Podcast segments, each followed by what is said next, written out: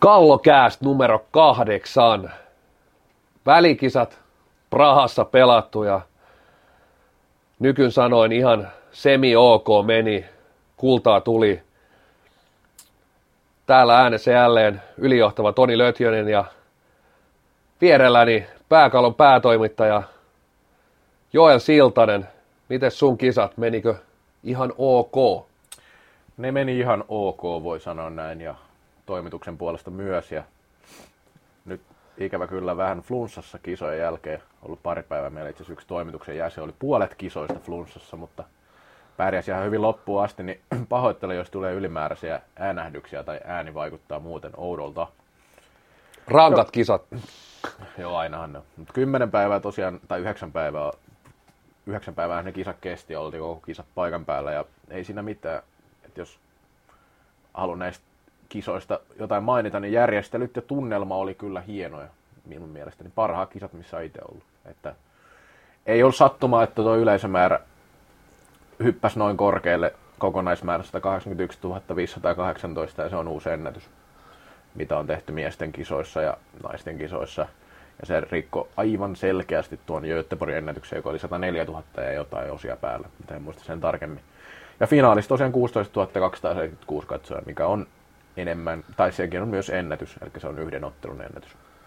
Joo, oli kyllä, toki olin vasta sitten sen loppuhuipennuksen paikan päällä. Toki oli sillä tavalla kiva kontrasti, että näki vähän sitä Suomen päässäkin, että miten täällä niin kuin MM-kisojen alku näkyi ja sitten paikan päällä. Todella hieno tunnelma, todella hieno halli. Ja täytyy sanoa, että se halli oli tehty sen näköiseksi, että ei siinä tuntunut, että mennään Sparta Prahaan, en muista mikä joukkue siellä pelaa kyllä, mutta ilmeisesti Sparta Praha pelaa, mutta ei näkynyt missään mitään jääkiekkoon liittyvää tyyliin tauluja tai muuta, että tuntui, että oli tullut salibändin MM-kisoihin salibändihalliin, ja se oli jotenkin aika hieno sellainen kontrasti. Toki siellä on pitkät kisat ja voidaan vähän eri tavalla muokata hallia, mutta jos vertaa vaikka superfinaaliin, mikä on Hartwall Areenalla ollut, niin aina kun tuut sinne, niin kuitenkin aika vahvasti se jokeribrändi näkyy siellä ja on vanhoja lätkän pelaajien kuvia ja tauluja ympäri ämpäri, niin oli jotenkin aika hienon näköinen, hienosti brändätty, heti tuut lentokentälle, niin kisat näkyy ja kyllä niin kuin Suomella on 2 vuoden päästä tekemistä, että lyö nuo kisat. Joo, kyllä järjestelyt oli mun mielestä huippuluokkaa, siis sinänsä kaikkinensa ei jäänyt mitään semmoista mun mielestä, että mistä olisi tarvinnut sinänsä muussuttaa, ainakaan itsellä ei tule mieleen mitään. Et niin, hienosti oli tehty se, että vaikka oli vähän vähemmän mielenkiintoinen matsi, niin siinä oli roudattu lapsia sitten kouluista katsomaan ja siellä saattoi olla 7000 katsojaa ja vähän semmoisissa matseissa, missä ei koskaan muulloin kävisi niin paljon jengiä. Se on mun mielestä hieno tapa saada sitä lisää yleisömäärää ja lisäksi kun lapsia tuo paikan päälle saattaa tulla joskus muulloinkin jos siitä on jäänyt hyvä fiilis. Ja varsinkin siellä oli ilmeisen hyvä tunnelmakin näissä otteluissa, missä sitten oli näitä lapsia paikalla. Tosiaan 2 vuoden päästä. Niin. Sitten kotikisat, Helsinki, päänäyttämöinen Hartwall Areena, ilmeisesti, todennäköisesti, mahdollisesti pelataan myös muulla areenalla. Sulla on oikeastaan enemmän MM-kisakokemusta katsojan roolista. No, ja pelaajanahan meillä on saman verran itse asiassa MM-kisakokemusta, tasan 0 ottelua.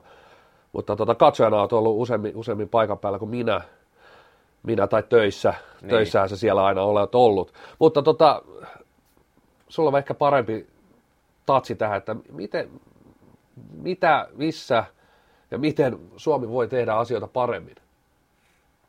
No, tietysti tämä, että mahdollisimman paljon kaikilla ottelulla olisi merkitystä, tai siis siinä, että sinne saataisiin kaikkiin peleihin sitä porukkaa tasaisesti, että sehän tietysti vähän latistaa, jos on matseja, mihin tulee vähän jengiä, ja sitten niitä, jos on, totta kai ihmisiä kiinnostaa enemmän noi pääpelit sillä lailla. Mutta sitten noissa järjestelyissä, niin mä sanoisin, että Suomessa, Ruotsissa, ja just vaikka Tsekissä nyt, niin niissä ollaan kyllä aika hyvällä tasolla. Että mun mielestä, mä en usko, että Suomessakaan siinä voidaan hirveästi parantaa sillä lailla, että ei tuolla niin kuin Tsekissä ollut mitään semmoista, mitä mä oon siitä lähtenyt parantamaan. Että näkisin näin, että Suomessa on, en usko, että Suomessa saadaan tuota yleisömäärää rikki, koska ulkomaalta Suomeen tulevia varmaan vähän vaikea saada eri tavalla kuin tsekkejä tai Prahaa, jossa on aika halpa hintataso, sinne on helppo lähteä. Helsingin kumminkin siinä mielessä vähän syrjässä. Sä nyt oot käynyt parissa kisoissa, niin miten sä vertaat esimerkiksi tätä niihin Riian kisoihin?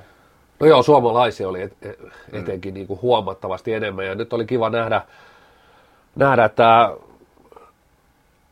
liitto oli myös järjestänyt tällaista ohjelmaa, oli itsekin tietysti siinä mukana, mutta siis että kiva nähdä, että se myös onnistui, että suomalaisille faneille oli järjestetty ohjelmaa, ja perjantaina kun joukkue oli käymässä paikallisessa Säbäleijona luolassa siellä, niin väkeä oli useampi sata ja paikkaturvoksissa, ja ehkä toi on myös sellainen kulma, missä me voidaan vielä niin kuin parantaa ihan koko kisoja, että ei pelkästään välttämättä suomalaispaneille, mutta että ehkä paneille voidaan tarjota jotain ohjelmaa, joku kisateltta tai jotain tällaista, tämän tyyppistä ohjelmaa myös niiden pelien ulkopuolella.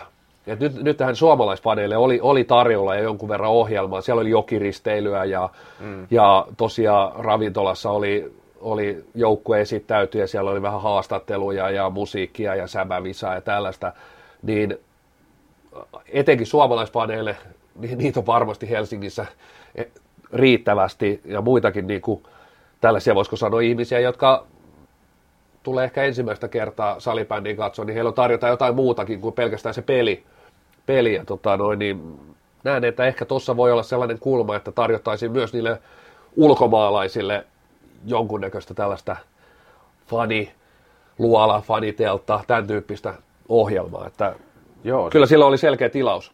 Joo, siis toi liitolle pisteet kyllä tuosta järjestelystä, että se vaikutti hienosti järjestetyltä systeemiltä ja antoivat heille paljon myös esimerkiksi media-aikaa, nostettiin esille fanit ja kiitettiin heitä sillä tavalla, ja sillain niin kuin, mielestäni se oli erittäin toimiva konsepti. Ja just niin kuin, vaikka tästä sanoinkin, että Suomessa tuskin rikotaan tätä yleisöennätystä, niin mä uskon, että Suomessa kumminkin järjestetään todella hienot kisat, että siitä täytyy suomalaisia kisajärjestäjiä kiittää ainakin aikaisemmin, että ne on ollut kyllä hienoja. Esimerkiksi naisten kisat 2015, niin kaikki toimi kyllä hienosti, että ei siis en epäile, etteikö Suomessakin jatkettaisi tällä linjalla, mutta sitten tuo yleisömäärä on sen verran kova, että se ei välttämättä ihan heti mene rikki. Tuo oli vielä vähän isompi hallikin, että se vaikutti se viimeisen päivän yleisöryntäys oli kumminkin aika kova, että siinä 38 000 ihmistä kävi silloin viimeisenä päivänä. Että siinä niin pronssimatsissa rikottiin yhden matsin yleisöennätys, finaalis vielä uusiksi, eli kovia lukemia.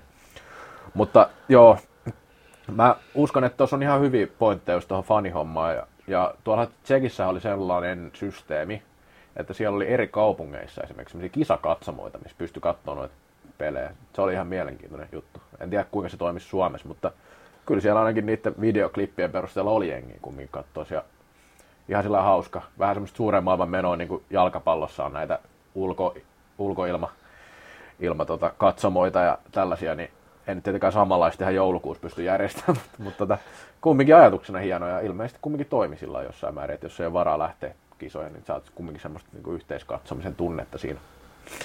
Mutta se ehkä niin kuin yleisemmin näistä kisoista tai näistä ulkopuolista jutuista, eli järjestelyistä. Mennään itse kisoihin, eli kyllä, peleihin. No, näissä kisoissa alku näytti vähän siltä, että nyt voisi tulla jotain yllätyksiä, mutta sitten ei oikeastaan tullut mitään yllätyksiä, vai oletko eri mieltä?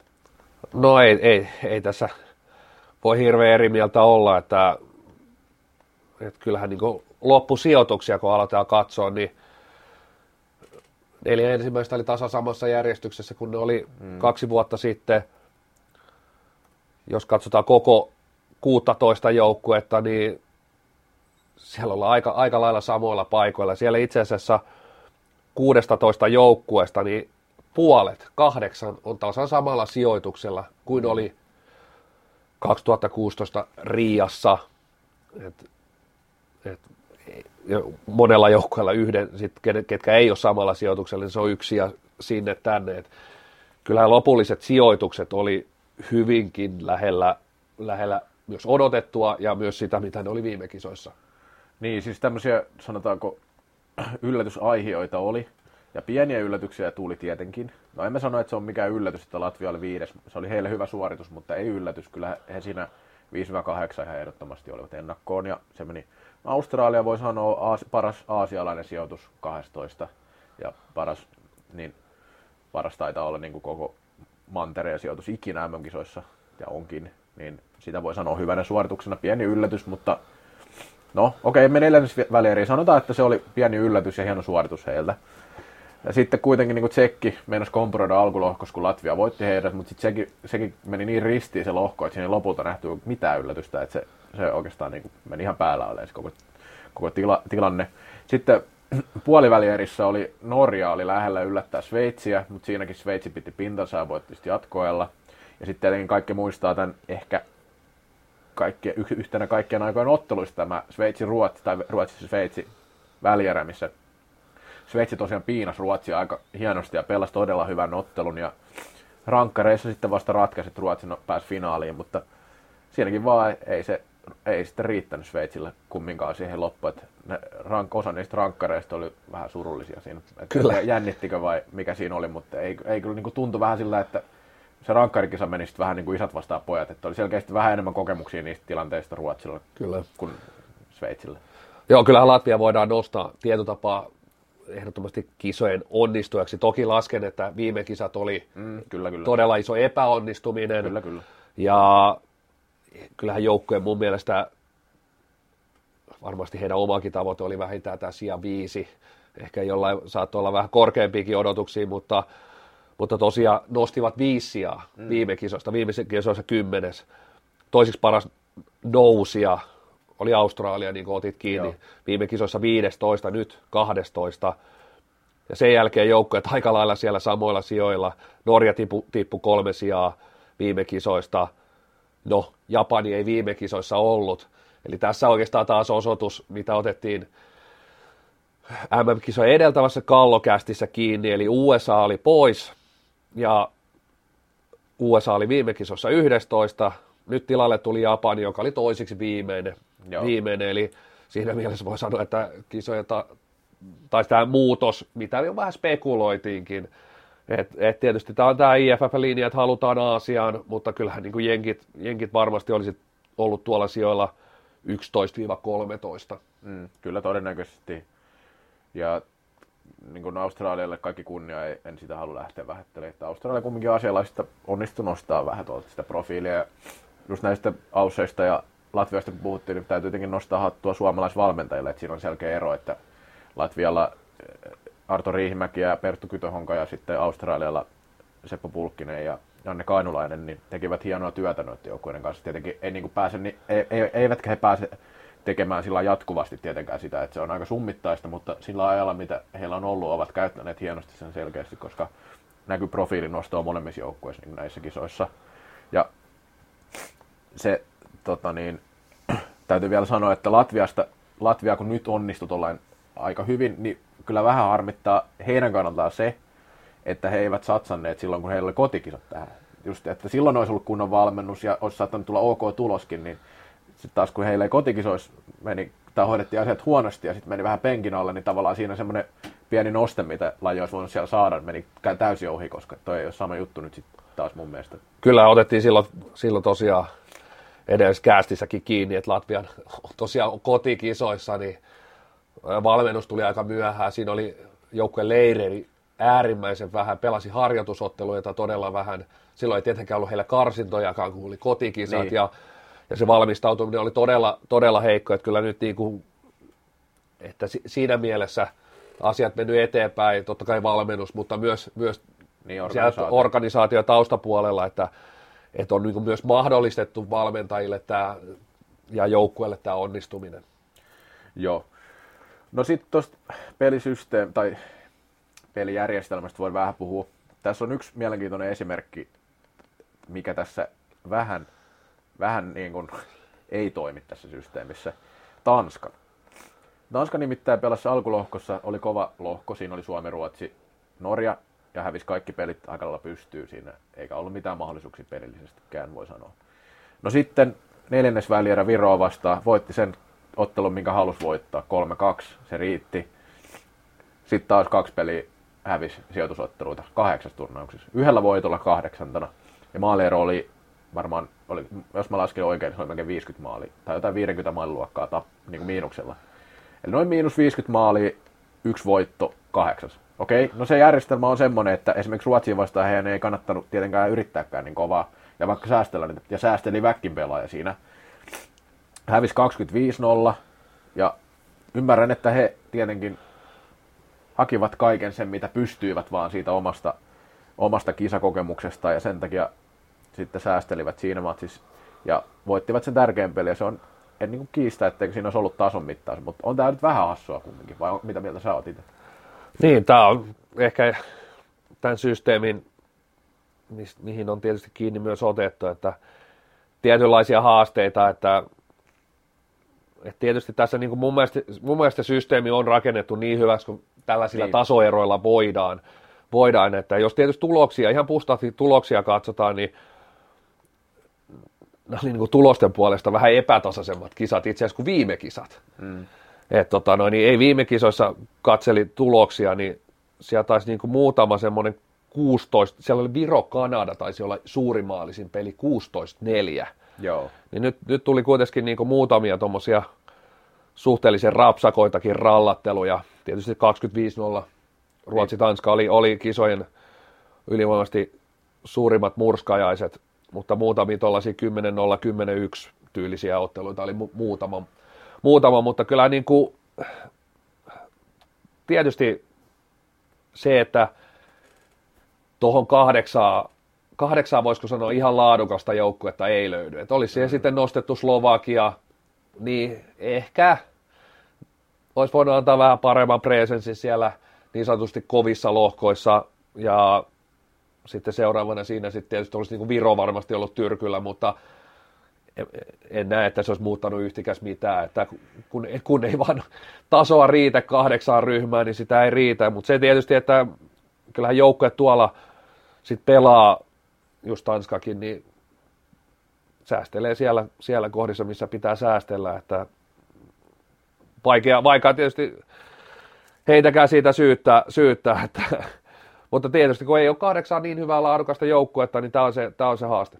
Joo, ja täytyy vielä sanoa se, että mikä tässä on periaatteessa syynä, minkä takia Tanska esimerkiksi oli noinkin heikko, niin heillä on vaihtunut tullut sukupolven vaihdosta, ja juttelin Mikael Trollen kanssa justiin tästä, että 8 pelaajaa vaihtui ja ne oli niitä just tärkeitä pelaajia, mitä heillä on ollut aikaisemmissa kisoissa. Tanska oli ihan perustellusti 8 parhaan joukossa. Kahdessa viime kisoissa 8 joukossa, sitä ennen lähti sieltä takamatkalta ja siinä ei mun mielestä ole mitään, että se on ihan oikein näin. Ja sitten taas toi Slovakia, jos otan siitä kiinni, Slovakia oli ihan selkeästi paras tuolta alhaalta, että hehän sitten taas päinvastoin hävisivät vain 1 pelin koko kisoissa ja aika ylivoimaisenkin olivat alkulohkossa ja näin. Mutta heillä kuitenkaan, kun he eivät ole olleet 8 parhaan joukossa, niin ei ole perustetta laittaa 8 parhaan joukkoon. Eli sekin menee ihan oikein siinä mielessä, että silloin kun ne on näin ne tasolohkot, niin silloin ne menee näin. Kuitenkin en itse lähtisi muuttaa tätä systeemiä, mutta se on vaan vähän niin kuin, tässä on just se ongelma, kun näissä saattaa periodeilla vaihtuu aika paljon, periodien välissä aika paljon vaihtuu joukkueiden taso, sitten saattaa näyttäytyä tällä vähän hassusti sit seuraavissa kisoissa. Mutta en mä tiedä, kun ei pelata jatkuvasti noita otteluita, niin sitten se rankingin muuttaminen ja kaikki olisi vähän hankalaa. Et kyllä mä sinänsä ymmärrän tämän systeemin. Lähinnä vaan mun mielestä mielenkiintoinen esimerkki, en muista tämmöistä vastaavaa ainakaan, että olisi ollut näin selkeä juttu. Ja sitten jos halutaan puhua näistä tasoeroista vielä, niin ehkä niinku, ei se, että Ruotsi voittaa Tanska 25-0, niin mun mielestä olisi se tasoero isoin mittari, vaan se, että esimerkiksi Latvia sitten voittaa se Slovakia, joka on se alemman sarjan paras, niin vaikka 6, niin kun ne voitti 6-1 ja kumminkin aika selkeä lukeminen, niin siinä on ehkä sitä tasoeroa. Ilmeisesti se oli kuitenkin tiukka matsi, ei siinä mitään, mutta sitten se, että kun Slovakia on se paras joukkue niistä huonommista, niin siinäkin on kumminkin vähän matkaa sitten vielä. Että sitten taas kun miettii sitä, että Latvialla on jonkin verran matkaa siitä ylöspäin, niin nämä on niitä tasoeroja, mitkä on vielä niin kuin ehkä olennaisempia.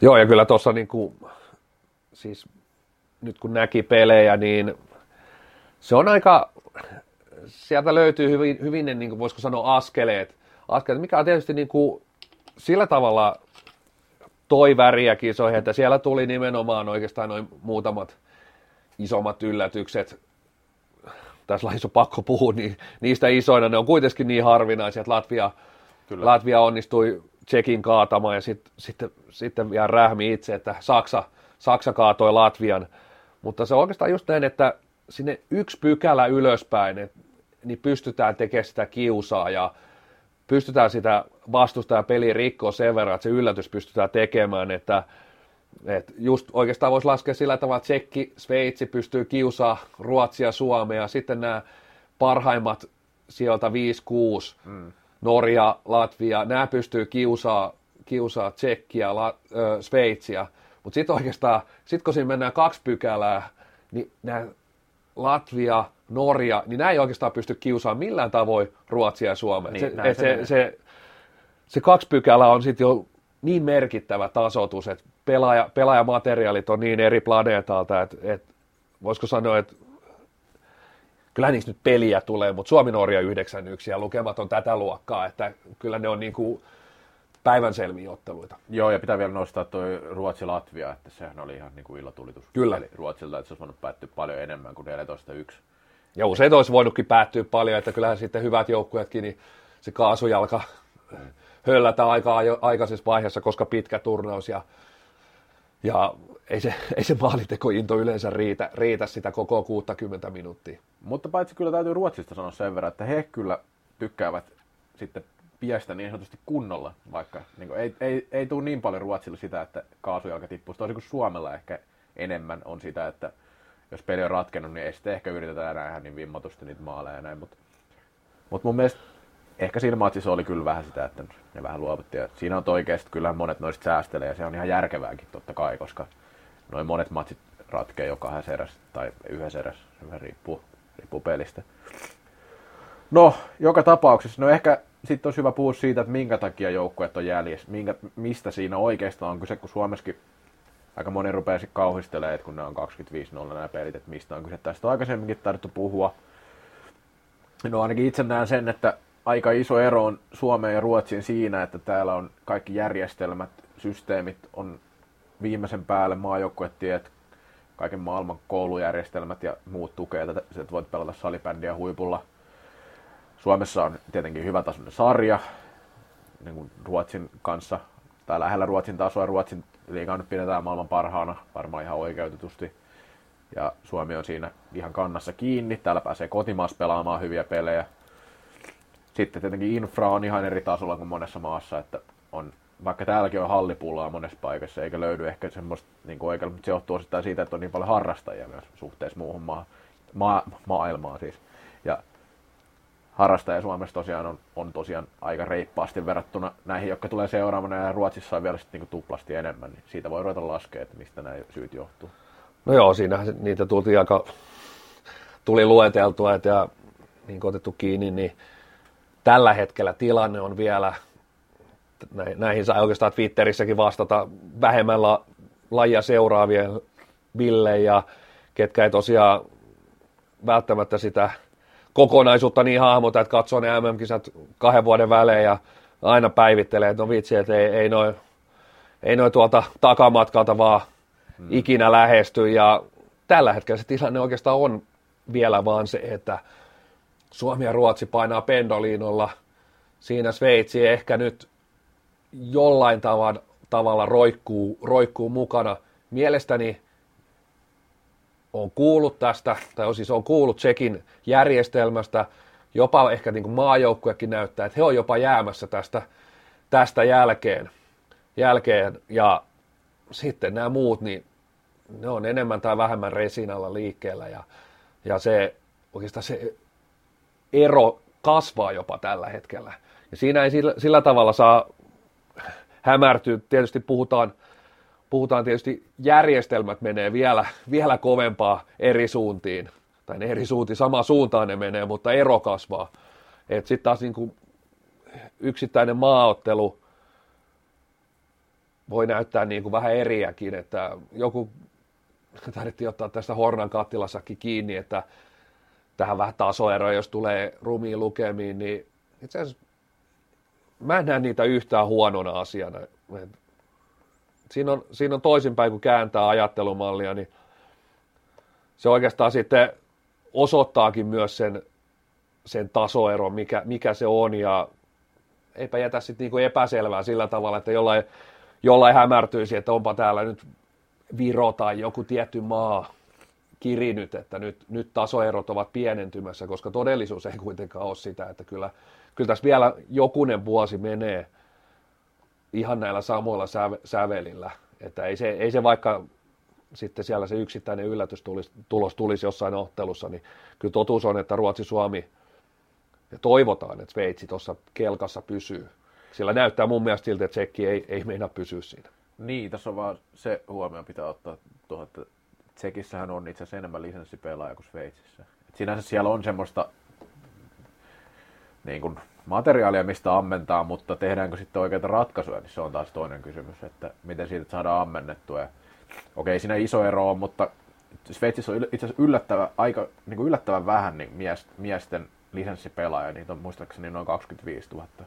Ja Tsekissä on vähän yli 30 000 miestä. Siinä on kumminkin eroa sitten taas, puhutaan 3/4 suurin piirtein siitä, niin kuin Sveitsissä suhteessa Tsekkiin. Mutta siis, jos katsotaan miesten maajoukkojen pelaamista ja pelaajamateriaalia, niin kyllä se jää selkeästi tuolle kolmikolle. Että siinä mielessä niin kuin, se on täysin totta, mutta ruohonjuuritasolla tietenkin heillä olisi niin kuin maaperää, mistä ammentaa. Ja selkeästi siellä näki maassa, että ollaan innostuneita lajista, kyllä. Mutta sitten taas kaikki muu, niin en tiedä. Niin, siellä varmaan tilanne se, että just tätä innokkuutta ja tällaista oli. Se voisi ajatella, että tsekkiläinen kulttuuri vielä niin kuin, että siellä niin kuin satsattaisiin siihen urheiluun. Ja se, että sä satsaat ja pelaat, on niin kuin iso juttu. Et Sveitsissä, kuten tiedetään hyvin, niin siellä sitten aika normaalia, että se koulutus, pelaajat on hyvin koulutettu. Ja se oikeastaan on ehkä se jarru jopa siellä niin kuin monen pelaajauralla. Joo, sitten voitaisiin puhua vähän tämmöistä asiasta, mikä puhuttaa monesti, eli kisoin nämä MVPt ja All-Starsit. Esimerkiksi kun suomalaisiahan siellä ei ollut oikeastaan kuin Pylsy nyt mukana ja ruotsalaisia oli aika monta, niin tämähän aiheuttaa aina vähän semmoista kitkaa ja varsinkin Suomessa tuntuu olevan, että ne on väärin valittu, jos siellä ei ole suomalaisia tarpeeksi. Mikä on ihan totta, tässä on nyt monta semmoista seikkaa voisi vähän avata, koska tiedän miten ne valitaan, varmaan muutkin tietää sen, mutta esimerkiksi tuo MVP-homma on semmoinen, jos tämä nyt joka paikassa valitaan samalla tavalla, niin ainakin Suomessa 2015 naisten kisoissa oli valitsemassa sitä MVPtä. Se menee vaan sillain, että on 5 henkilöä, jotka saavat olla mukana valitsemaan sitä. Et se ei ole mikään niin kuin iso äänestys siinä. Et niiden 5 henkilön pitää täyttää semmoinen lappu ja perustella sitä valintaa ja näin. Et se ei ole semmoinen, niin kuin, että kaikki toimittajat saa esimerkiksi äänestää, vaan siinä on eri tekijöitä mukana, ei ole pelkästään toimittaja. En muista, enkä tiedä ihan tarkalleen, miten se menee missäkin kisoissa. Sitten All Stars, kaikilla toimittajilla on ääni. Voi myöntää, nyt en äänestänyt, eikä kukaan paikalla.fistä äänestänyt All Starsia. Syynä on vähän se, että nämä monesti menee vähän sen mukaan, että mistä maasta niitä äänestäjä löytyy sattumoisia niiden paikalta. Suomesta nyt ei ihan hirveästi löytynyt, olisi varmaan vaikuttanut äänestystulokseen. Ja syynä on se, että myös meni vähän niin kuin ohi koko äänestys, koska sitä ei mainittu oikein missään, eikä sitä mainostettu. Se on myös vähän tällainen, että siihen ei ehkä niin paljon kumminkaan, sitä ei niin kuin jossain tietyissä paikoissa muista, että sitä ei oikein mainostettu eikä näin, että muistakaa äänestää tai tehkää näin, että joskus tuli jotain sähköpostia, ehkä nytkin tuli, mutta se on ainakin mulla mennyt ohi.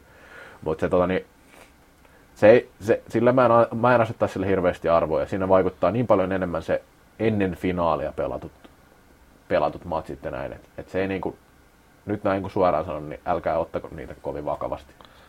Joo, siis nämä on jo ja vähän muissa lajeissakin jopa sellaisia, että ei tule edes katsottua, ketä siellä All Starsissa tai parhaaksi valitaan. Muistaakseni, olisikohan Tallinnan MM-karsinnossa silloin sielläkin valittiin, joka All Starsi. Olin itse siihen äänestin, niin mielestäni se valittiin ennen viimeistä ottelua. Joo, niin se menee yleensä. Ja sehän vaikuttaa jo ihan mielettömästi. Että, kyllä. Mutta siis en niin kuin aina hirveästi noille arvoa ja näissä on vähän just sellaista, että usein halutaan sinne vaikka sieltä jostain pikkumaistakin on väkisin melkein väännetty joku pelaa. Tällä kertaa ei tainnut olla, taisi olla kaikki vaan top 4 maista, mutta usein on nähty, että sinne kaivetaan sieltä alemmistakin joukkueista, niin joku pelaa väkisin siihen All-Starsiin, mutta näille kyllä on antanut todella vähän arvoa aina. Joo, ei se, sitten kuitenkin se esimerkiksi mietittiin tuossa toimituksen kesken, että ketkä meillä olisi ollut All-Starsissa, niin sitten sekin on lopulta vähän hankala, että siinä aika monesti näkyy se, että totta kai niissä näkyy se, että minkälaiset pelaajat itseä miellyttää näin, että onko se nyt absoluuttisesti paras sitten, niin ei se aina näin mene, mutta ei se tosiaan niin, ei niin hirveän suurta merkitystä. Esimerkiksi Eero Koosonen olisi voinut mun mielestä olla kyllä siinä All-Star-veskana, mutta Suomellakin se, että levuutettiin toista veskaa kumminkin tietyissä peleissä, niin jää aina vähän erilainen kuva. Sitten tämä, että oliko Pascal Maeda MVP, niin ei väliä mun mielestä. Niin. Oli hyvä, myönnetään, että ihan ansaittu, olisi voinut olla joku muukin, eikä siinä mitään. Ja miten, tässä on tietysti se, että kuinka paljon tämmöisissäkin peleissä sit annat sillä vaikka alkulohkon peleille arvo, että arvostellaanko oikeasti sitä koko turnausta vai sitten oikeasti tässä, varsinkin salibändissä, missä sitten ratkaisupelit on ne, välierä, finaali, niin antaisi ainakin itse, jos olisi All-Starsia tekemässä todella suuren arvon välierälle ja finaalille. Joku voi rallatella siellä just Tanskaa vastaan sillä tavalla yhdessä ottelussa semmoiset paunat, että voittaa pistepörssin ja muut kisat sitten vetää melkein kiikareilla, niin saattaa tämmöisissä tapauksissa helposti, kun olet pistepörssin kärkinimi vaikka, niin päästään jo sillä All-Starsiin. Niin, no hyvä esimerkki pistepörssi voitti Michal Dudovič Slovakia ja yli 20 pistettiin kisoissa, mutta eipä nuo vastustajat ollut lähellekään semmoisia, mitä on ollut huippumailla. No, joka tapauksessa kyllä Pascal Maeda ihan hyvä valinta MVP:ksi ja varsinkin siinä välierässä niin aika hurja torjuntamäärä Ruotsia vastaan, melkein 40 torjuntaa ja piti kyllä Sveitsin elossa siinä ja pelasi hienon bronssiottelun, kun Tsekkiä vastaan. Ei siitä sen enempää eikä ole tarkoitus ruveta tavallaan vähätellä kenenkään valintaa tai mitään sellaista, vaan enemmän se, että hyvä ottaa huomioon se prosessi, miten niitä valitaan. No sitten puhutaan Suomesta, sitähän ei ole puhuttu vielä mitään. Suomihan on tosiaan nyt hallitseva maailmanmestari. Minulle kisoissa tietenkin tärkeintä oli, että nämä oli niin sanotusti, tai tärkeintä, mielenkiintoista oli se, että nämä oli niin sanotusti Toni Lötjösen kisat, että pääsit iskemään kyllä suunnasta jos toisesta, ja varsinkin meemipankki taisi tyhjentyä aika lailla, että siellä oli, ja kaikki mahdolliset kuvakaappaukset tuli käyttöön, mitä olet viime vuosina viljellyt esimerkiksi tämä legendaarinen Suomen joukkue tarvitsee, Suomen valmennusryhmä vai miten se meneekään, tarvitsee lisää hyökkäysosaamista. Niin nykytiimi itse asiassa. Nykytiimi, joo. Niin. Sait käytettyä kaikki. Niin miltä nyt tuntuu? Hyvältä tuntuu. Tässä on 2 vuotta kisaperiodin verran kerätty materiaalia ja uskottu tuohon ryhmään ja Petteri Nykkyyn ja hypätty hänen golf-kädi vaunuunsa ja Kyllä se sitten maistuu itsellekin tuo kultamitali. Ei vaiskaan siis, kyllähän kaiken kaikkiaan niin siis Suomen kisat oli niin kuin mielettömät ja mielettömän nousujohteinen. Ja kyllä siinä niin kuin tietysti paistaa varmaan nykyistäkin sellainen jopa pieni yllätys, että nämä meni niin kuin näin nappiin. Joo. Näin nappiin nämä kisat ja Kyllä siellä, vaikka itse uskoin, että tietyllä tapaa tämä joukkue pystyy, ja varmaan totta kai joukkue itse uskoi siihen, että se pystyy kasvamaan ja rakentumaan noin vahvaksi, että ei se, kyllä me täälläkin on monta kertaa otettu se esiin, että ei se, ne harjoituspelit, niille ei saa antaa kovin suurta merkitystä. Jo se alkulohkon peli, se antoi mulle vielä enemmän uskoa siihen, että Suomi pystyy todellakin kaatamaan sen Ruotsin siinä finaalissa. Se oli mun mielestä hyvä ottelu Suomelta, oikeastaan viimeistä sitä 20 lukuun ottamatta. Ja kyllä se Petteri Nykky kuitenkin, ja koko valmennus, niin kyllä siinä on niin kuin aika lailla hyvin ne palikat kohdalla. Että voidaan puhua, niin kuin mä itse näin, että tämä finaali esimerkiksi, niin tämä oli jollain tapaa tylympi ja rumempi ylikävely kuin jopa 2010 finaali. 2010 finaali oli mielestäni enemmän sellainen kotiyleisö edessä, sellainen, voisiko sanoa vähän hurmoksellinen, sellainen flow-tila voitto, että siinä vaan ajettiin kaverin yli ja oltiin ehkä ensimmäistä kertaa niin kuin sillä tavalla suosikkeja, jopa materiaaliltakin, niin kuin, oltiin ehkä se jopa pykälä edellä. Nyt nähtiin niin kuin todella tyly Suomi, että tuli niin kuin, ei, ne oli hyviä ne suomalaispelaajia teki haastattelutkin, että oltiin, kun käytiin, ihan kun oltaisiin joku kellokortti käyty leimaamassa, että käytiin tekemään työpäivä ja tällä tämä piti mennäkin ja tällä emme ole mietitty, että homma hoidetaan. Ja. Joo, täytyy sanoa, että vaikka Suomen pelissä ei sinänsä niissä alkusarjan peleissä tai missä ollut mitään semmoista erityistä ongelmaa, niin sitten siinä puolivälijärjessä kyllä näki, että siellä ei ollut jalka yhtään kaasulla, että Suomi pelasi. Mutta se oli kyllä, annetaan Petteri Nykylle tästä sulkahattuun, niin kuin on tapana ollut, että hän piti aika pitkään niin kuin tosiaan nämä kaksi olennaista ketjua sillain piilossa, eli tämä klassikenttä ja lopulta pylsynkenttä. Okei, siis totta kai Kukkolan kenttä oli olemassa ja näin, mutta se ei sitten ehkä kumminkaan onnistunut kisoissa sillä tavalla kuin nämä muut ketjut. Niin siinä vaiheessa näytti vähän, että, niin kuin haetaanko näitä niin kuin loputtomia näitä ketjuja, että mitä tehdään, kunnes sitten tämä pylsysentteriksi ja siinä Kotilainen Lastikkaketju näki päivävallon välijärissä. Kyllähän se oli niin kuin jo hieno matsi. Se oli ehkä Suomelta jopa parempi matsi kuin tuo finaali lopulta, vaikka siis finaali oli hieno ottelu. Ja mun mielestä tuosta suorittamisesta tuli vähän mieleen semmoinen, saisi ääneen sanoakin kisoista. Se on kyllä hyvin klassikmaista suorittamista jollain tavalla, että mitä on klassikkiin viime vuosina nähnyt. Että ei aina tarvitse olla se hienoin niin paras peli, mutta se näyttää jotenkin helpolta se voittaminen. Että se tulee luonnostaan, että Suomi voittaa, ei välttämättä kaikki ajattelee, että olipahan kaikkien aikojen hienoin matsi tai jotain tällaista, vaan se niin kuin näyttää siltä, että työjoukko lähtee voittamaan ja sitten ne voittaa sen matsin. Että ihan sama, ketä tulee vastaan. No joo, kyllä tuli itselläkin aika monta viestiä ja Twitterissäkin tuli monta viestiä, että Suomi-Tsekki-pelistä, että onpa tylsää. Joo. Ja onko kaikki aikojen tylsin peli? Ei, niin kuin, täytyy muistaa, että eihän Suomi ole tuonne mennyt, ei Petteri Nykky eikä joukkoa mennyt ketään tuonne viihdyttämään. Joo. Et kyllä tuonne on menty vaan niin kuin tasan tarkkaan voittaa nuo ottelut ja sillä ei ole mitään sen kanssa tekemistä, että miltä sen loppupeleissä se peli ulkopuolisesta näyttää. Että kyllä se niin kuin aika paljon siihen raippaa tulisi, vaikka kuinka hienolta se peli näyttäisi, mutta jos se tulos olisi sitä, mitä etenkin jos olisi jotain muuta kuin finaalipaikka. Että kyllähän joukkue pelaa vain ja ainoastaan ja siitä kullasta ja siitä niin sanotusti itselleen. Siellä voidaan sitten pelin jälkeen heittää vaan mitä tahansa, että tämä oli faneille ja Suomelle, mutta kyllähän se joukkue pelaa aina ensisijaisesti niin kuin itselleen ja se, miltä se näyttää, niin sillä ei ole merkitys. Ja siinä näkee oikeastaan myös Petteri Nykyn niin kuin vahvuuden. Että hän on onnistunut nyt siinä niin monta kertaa, on seurajoukkuessa, niin maajoukkuessa, että kyllä se pystyy myymään aina sen jutun niin hyvin. On se pelitapa oikeastaan millainen vaan. Ja vaikka se olisi tuommoinen vähän, tai eikä niin vähänkään, mutta kuitenkin puolustuksen kautta, niin kyllä se on niin kuin myyty ja joukko on ostanut se ja tulos on tossa. Joo, eikä mä en meinannut sitä, että Classic pystyisi pelaamaan viihdyttävää peliä. Siis en meinannut sitä pelitavallisesti ehkä niinkään, vaan enemmän sitä, että tehdään se mitä pitää. Tai siis mitä tarvitsee tehdä. Tai pelaajat tekevät sen mitä tarvitsee voittaakseen. Ja just sitä meinasin, että se ei ole aina kaunista ja sen ei aina tarvitse olla kaunista. Se riittää, että voittaa. Että niin kuin meinaan just näitä kliinistä nimenomaan tämmöistä niin kuin, että niinku niitä tämä ehkä näkyy enemmän paremmin mun mielestä niitä heikompia vastaan. Et sen ei tarvitse päättyä 23-1 sen pelin, vaan se päättyy sen vaikka 7-8-1. Ja silti se näyttää siltä, että ei mitään hätää. Siis tämä on enemmän sitä, mitä meinaan siinä, kuin se, että Suomi voittaa Ruotsin finaalissa.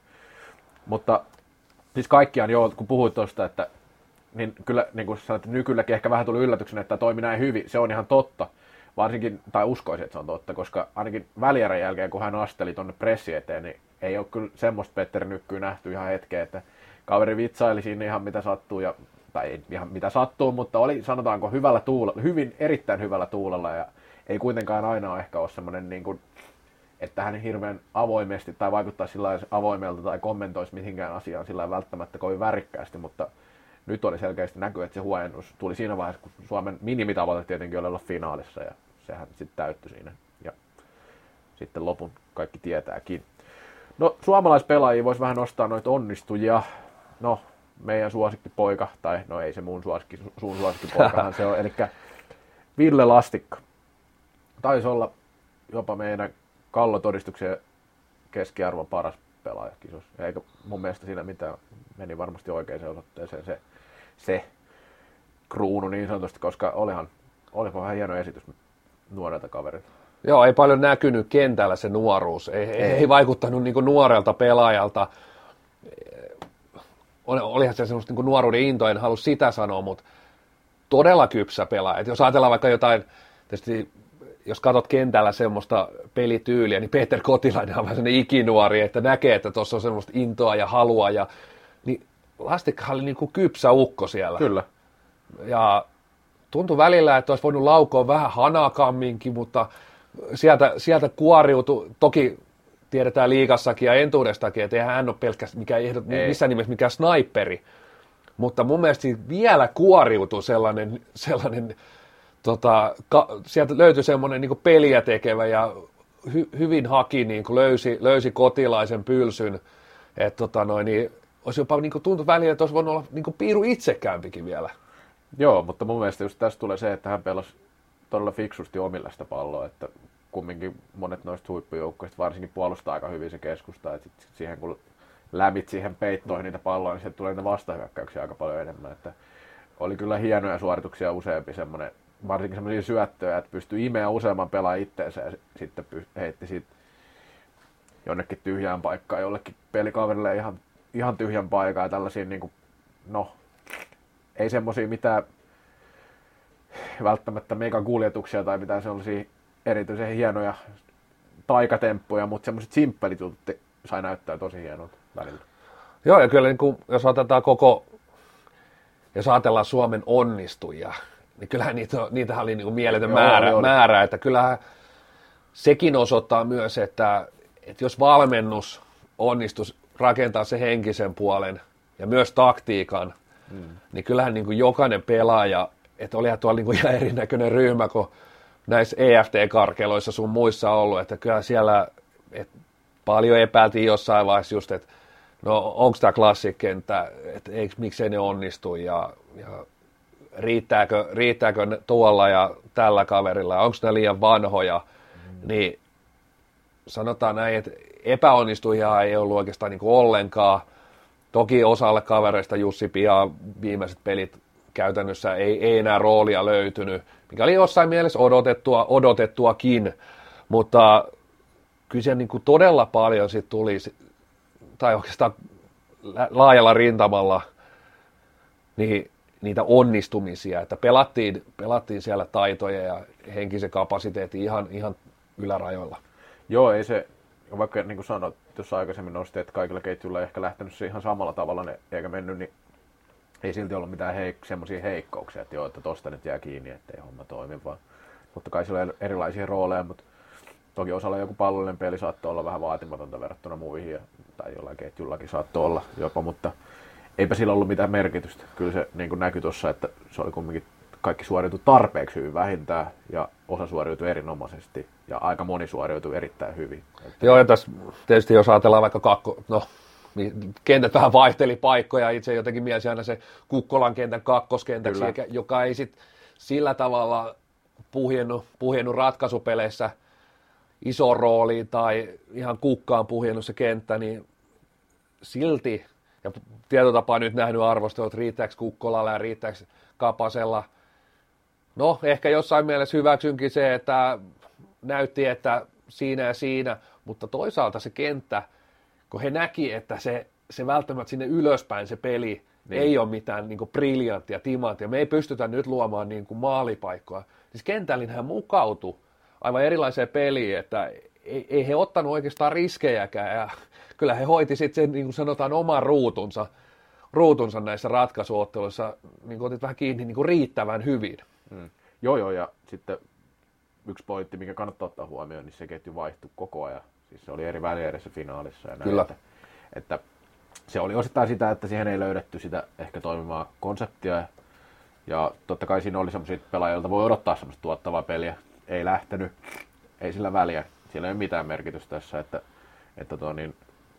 heilläkin monella pelaajalla kumminkin aika todellakin hyviä kisoja takana näin. Ja ainahan se esimerkiksi hyvä esimerkki, jos muistelee Juha Kivilehto Rian kisoista, ei ehkä niinkään hyvä kisat, ainakaan omasta mielestäni. Tämä ei jäänyt edes mieleen erityisesti sillä kisoista, mutta ei mitkään oikeasti mitkään erityisen hyvä kisat häneltä silloin.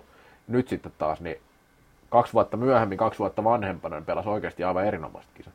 Kyllä. Tuossa 36 vuoden iässä, että ei se mene sillä lailla, että aina vaan saattaa osua vähän huono vaihe vaan, että ei vaan toimi enää, että ei siinä niinku mitään, että kumminkin laatukavereita kaikki, jotka siinä on valittu mun mielestä. Joo, ja kyllä tässä se kentällisen onnistuminen ruokkii sit sitä yksilöä niin kuin ihan mielettömästi, että sit Kivilehtokin pääsi pelaamaan siinä. Toki toi sen oman panoksensa kenttään, mutta samaan aikaan sitten nautti siitä kentällisen onnistumisesta ja pääsi siihen kelkkaan niin sanotusti mukaan. Totta kai. Mutta joo, ei siinä mitään, eikä ollut tarkoitus kritisoida erityisesti ketään niin tästä joukkueesta, koska mielestäni suoritus oli just semmoinen, mutta totta kai vähän voi olla kriittinen, että siitä, että onnistuuko kaikki samalla tavalla, niin se ei tietenkään mene ikinä niin, että kaikki onnistuu samalla tavalla. No Suomi on nyt tosiaan voittanut 2 mestaruutta putkeen, ja näinhän oli sama tilanne, oli silloin vuosikymmenen vaihteessa viimeksi, noin 10 vuotta sitten, tai 8 vuotta sitten tietenkin. Onko Ruotsilla nyt pikku peikko jo sitten Suomesta näissä finaalivaiheissa? Niin, miettii oikeastaan, jos katsoo vähän pidemmällä vielä, niin. Kuudet viime kisat Suomi voittanut 4 kertaa.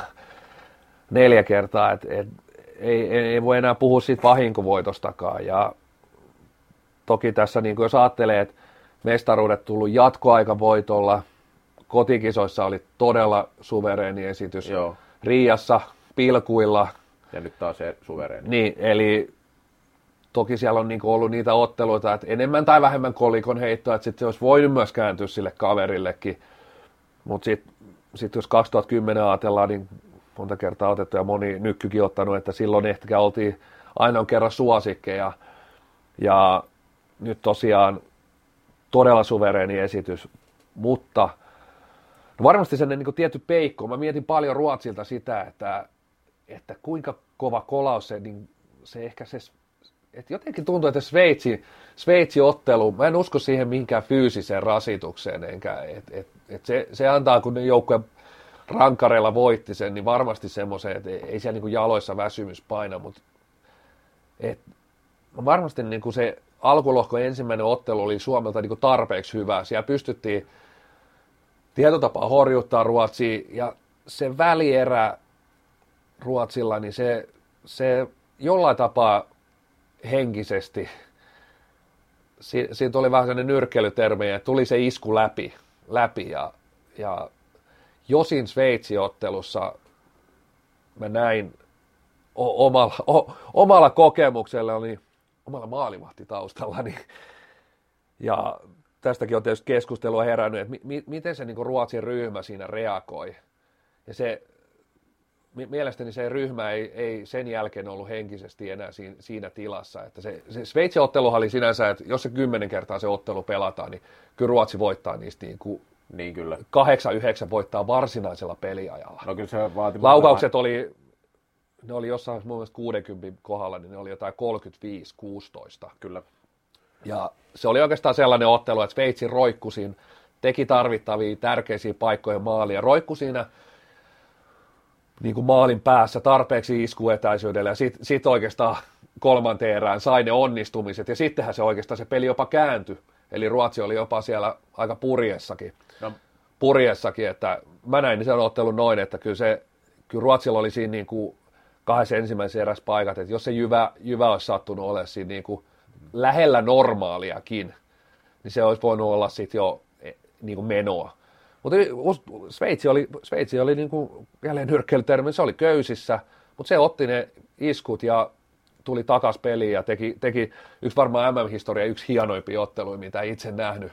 Nähnyt oli mahtava matsi, mutta mä näen, että jos siinä ottelussa se Ruotsin ehkä semmoinen joukkueen kemia ja se lähti niin kuin elää ihan väärään suuntaan, että se joukkue oli tosi hermostunut. Siinä pelissä oli maalivahti Rehnille jo tosi vaikea ottelu, tosi vähän laukauksia. Miksi Rehn on siellä edelleenkin ykkösenä, tiedätkö? Niin, en tiedä. Ruotsissa on aika mielenkiintoinen tietysti se maalivahtitilanne. Että siinä oli aika pitkään niin kuin 3, jopa 4 maalivahtia. Et kyllä mä nyt uskoin alun alkaenkin reenin olevan. Et ei se mun mielestä Ruotsin maalivahtitilanne ole niin selkeä ja niin hyvä mielestäni, että en mä nyt ihan tästä pysty lonkalta heittämään, että olisiko itse tehnyt, no tällä jälkikäteen toki, mutta toki niin kuin ennen kisoja, niin olisin varmasti tehnyt saman valinnan, että reeni se ykköstorjuja on. Joo, mutta mä itse asiassa en ollut tuohon väliin sanomassa mitään erimielistä sinänsä, että Ruotsihan kyllä siis hallitsi kenttätapahtumia, mutta ja mä en nähnyt sitä peliä kokonaan, mutta täytyy myöntää. Mä kirjoitin toista juttua siinä samaan aikaan, mä näin sitten vaan erän, se oli sen Suomen välierän jälkeen. Mä näin sen viimeisen erän ja sitten jatkoerän, kun mä en osaa siihen sanoa siihen kokonaisuuteen hirveän hyvin muutenkaan. Mutta se Sveitsin pelistä täytyy sanoa, että Sveitsihän malttoi hyvin pallon kanssa siinä, pelasi hyvin pallon, pitkiä palloisia, vaikka sen mitä minä näin sitä peliä. Ja näin mulle sanottiin, että ne myös pelasi aika pitkälti sen koko matsin. Eli siinä mun mielestä Ruotsilla oli ongelmia, että kun he eivät pääse palloon, niin sitten he rupesivat höntyyn. Sama oli Suomeen vastaan myös mun mielestä, että he niin kuin, ei pysynyt se kontrolli oikein hirveän hyvin, että oli semmoista jotain vähän semmoista ylinnokkuutta ja en tiedä oliko sitä organisoitu sitä peliä sitten niin hyvin siinä vaiheessa, niin kuin pallotonta peliä tuntuu, että siinä ei niin kuin riittänyt maltti. En tiedä, tästä varmasti valmentajat osaa paremmin sanoa ja analyytikot, jotka ymmärtää pelistä enemmän kuin minä, niin voi olla suuntaan tai toiseen mitä mieltä tahansa, mutta Sveitsihän siinä pelissä, niin oli monessa muussa pelissä kisoissa paljon enemmän vaikeuksia kuin siinä Ruotsi-pelissä, kumminkin, siis jos pukataan kokonaisuutta. Mutta siinä kun ne oli selkeästi se pelisysteemi, oli sitä niin kuin Ruotsia vastaan just sopiva, niin silloin se toimi. Ja mielestäni se oli heiltä hieno ottelu, ja niin kuin sanoit, niin jos ei Meijero olisi pelannut siinä niin hyvä peli, niin ei siinä olisi nähty mitään jatkoa eikä rankkareita. Mutta se monesti vaatii sitten, että joku venyy jossain ja näin, että niin, ei siinä mitään, varsinkin jatkoajalla, niin kyllä siinä oli kumminkin vähän sitä, että ei se nyt niin kuin vähän semmoista hurlumheitä oli vielä jatkoajallakin, mutta kunnes sitten molemmat jotenkin vähän ehkä tajus sen, että ei ehkä kannata ihan koko ajan painaa täysillä, että niin kuin ongelmia tulee siitä. Mutta joo, kyllä mä allekirjoitan ainakin sen näkemyksen siitä Ruotsin pelaamisesta, että siellä ei oikeastaan se maltti kärsivällisyys, en tiedä, välillä näytti, että onko se niinku pelisysteemissä vai onko se sitten pelaajia siellä, että lähtikö pelaajat niin sanotusti vähän laukalle Mika Ahosta lainatakseni, niin koska heillä oli monta kertaa kiire saada se pallo. Ja tietysti kun he haluaa sen pallon, he haluaa pitää palloa, niin he ei oikeastaan niin kuin mukautunut niihin tilanteisiin, että vastustajalla oli se pallo. Ja sitten kuitenkaan se karvaus ei näyttänyt mun silmään siltä, että tämä olisi nyt niin kuin hyvin rakennettu. Et se oli enemmän sitä, että se perustui siihen etenkin niin kuin Rudin kentällä, että se Rudin semmoiseen niin omaan presenssiin, mikä oli, niin kuin on nostanut monta kertaa, niin mun mielestä loppupeleissä oli jopa kisojen paras pelaaja omissa silmissäni Rudin. Ja siis se karvaus ei missään nimessä ollut mielestäni niin kuin organisoidun näköistä, että sieltä vaan niin kuin lähti muutama pelaaja hakemaan niin sanotusti palloja. Ja sitten kun pelataan kuitenkin niin kuin välierääkin ja finaalia, niin tällä tasolla niin jokainen jätkä on kuitenkin niin taitava, niin siinä se että ei kaverit malta odottaa ja malta oikeastaan puolustaa. Ja Ruotsi oli molemmissa peleissä, niin siinä oman pään puolustamisessa myös sellainen niin kuin, mielestäni niin kuin liian pehmeä ja liian naivi. Et kyllä siellä niin kuin on niin kuin asioita, että kyllähän niin kuin he vähän niin kuin kerjäsi verta nenästään. Mä odotin, että sieltä olisi niin vähän niin kuin voisiko sanoa nälkäsempi, tämmöinen kliseinen termi, mutta ehkä niin kuin semmoinen joukko, mikä olisi niin kuin halunnut, janonnut sitä mestaruutta myös siellä niin kuin semmoisella, niin kuin voisiko sanoa, peli-ilmeellä ja semmoisella, että siinä mä nostan niin kuin jälleen kerran kyllä Rudin, että oli niin kuin aikamoinen taistelun ilmentymä myös siinä joukkueessa. Mä ihmettelen, että siihen ei oikeastaan niin kuin kukaan niin kuin lähtenyt, kaverit ei oikeastaan lähtenyt siihen samaan kelkkaan, mitä Rudi veti.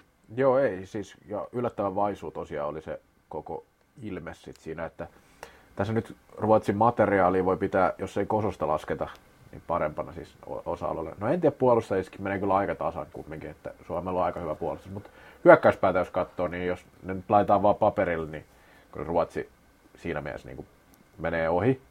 En tiedä sitten, oliko heillä parhaat mahdolliset ketjukoostumukset ja muut, että oliko ne onnistunut, eikä sillä väliin mun mielestä. Mun mielestä Suomella näkyy kumminkin se taas, tai nyt näkyy ainakin, että kyllä Nykky oli saanut sen niin kuin Suomelle semmoisen ajatuksen iskostettua, että tämä on nyt finaali, mikä me voitetaan.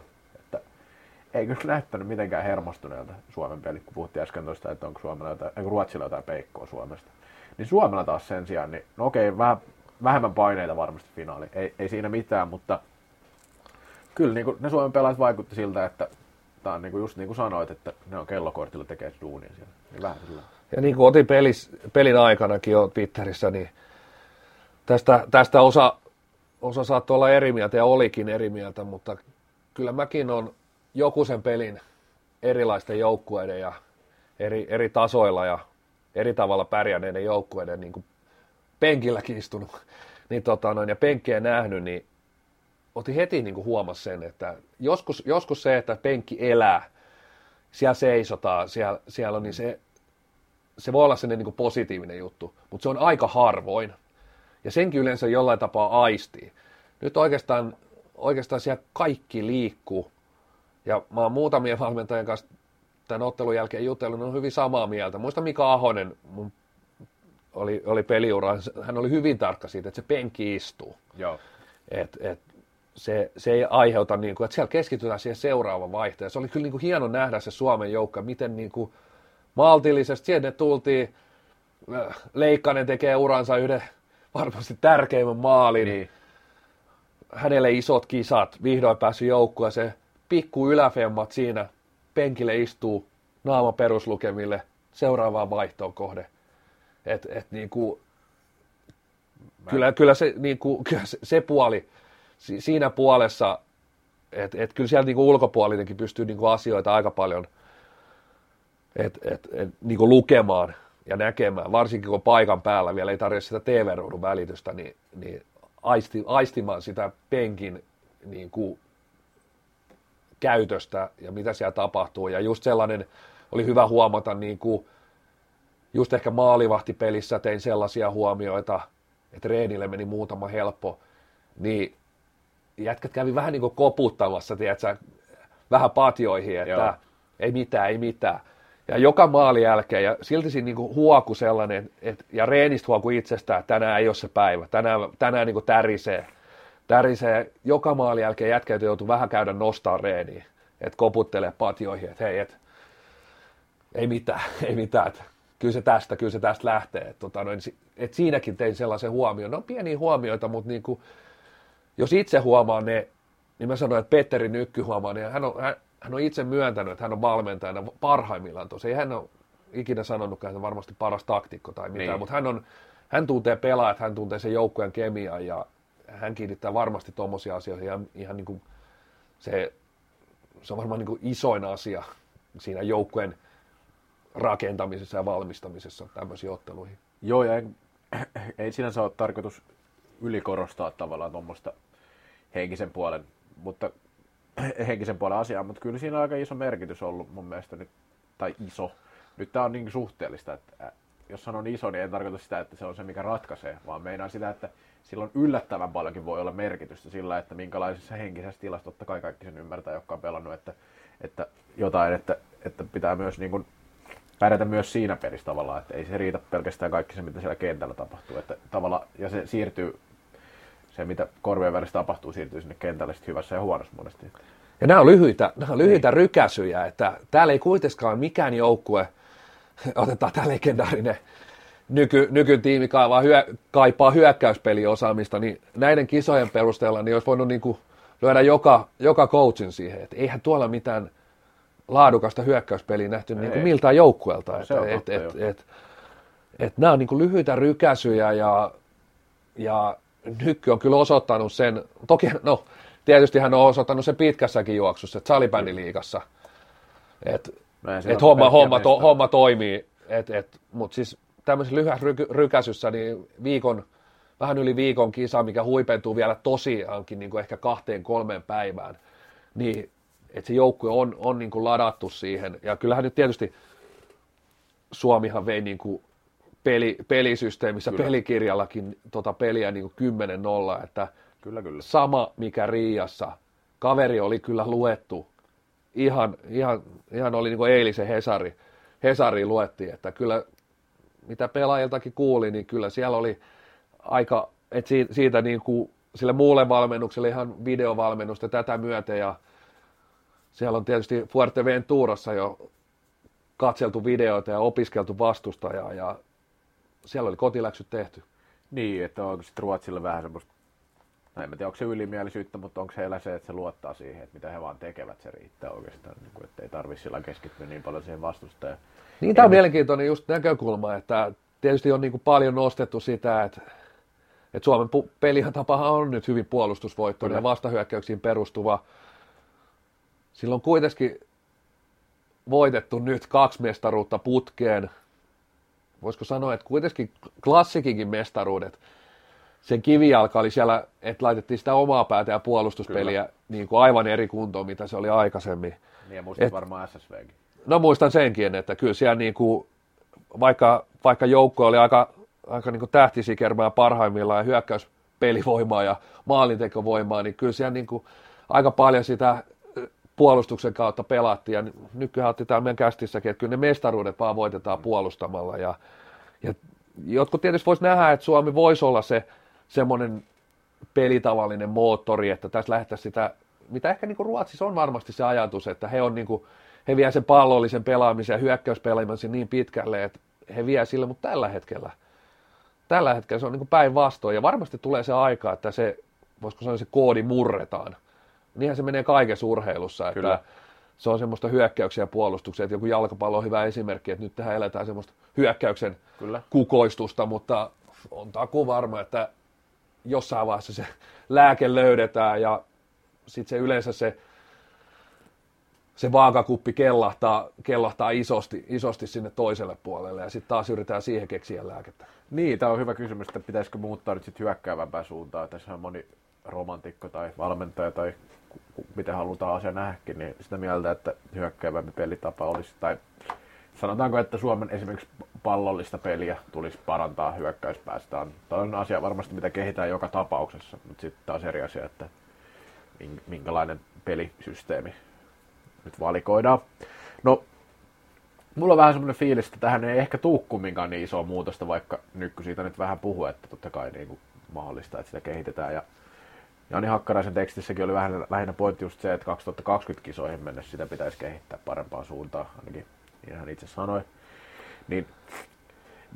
Sitten kun on kotikisat 2020 ja pitäisi sitä menestystä, silloin ei ainakaan voida puhua enää, tai Nykky ei voi leikilläkään puhua enää mistään välikisoista, vaan, ja muutenkin se oli vähän erikoinen kommentti, ihan sama mitä asia on, niin siellä pitää tulla sitä tulosta taas sitten oikeasti, niin en usko, vähän epäilen, että ihan hirveän isoja muutoksia nähtäisi, vaan mitä itse olet mieltä?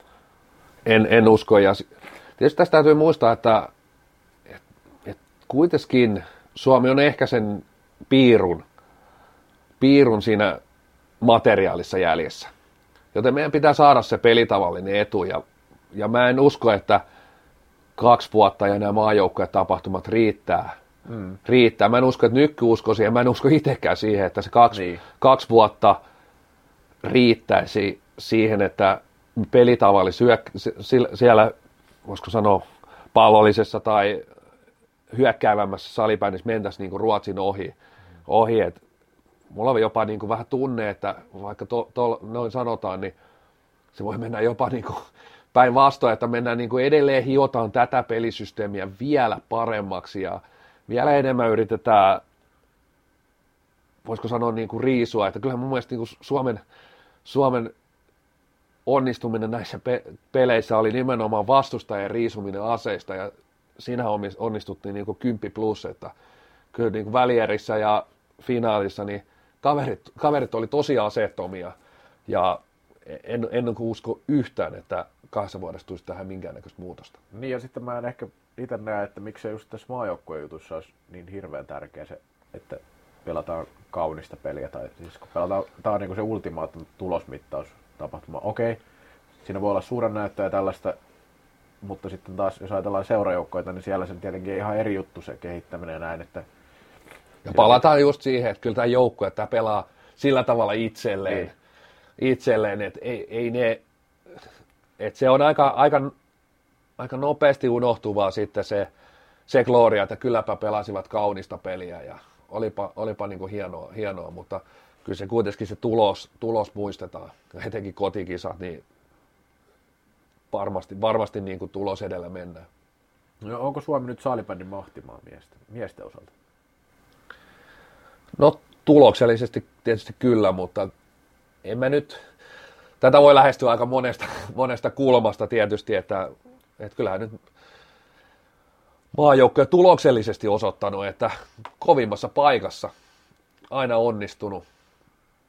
Oikeastaan niin kuin se 2012, silloin tuli tukkapölyä ja silloin muistan miten Ilta-Sanomia Juha Kanervakin soitteli mulle, kyseli vähän kommentteja ja kaikki kommentit oli sen suuntaisia, että eikö me voiteta 10 vuoteen Kannua ja niin kauan on tässä menee, että nyt niillä on niin nuori sukupolvi ja nämä tulokset tulee olemaan tällaisia.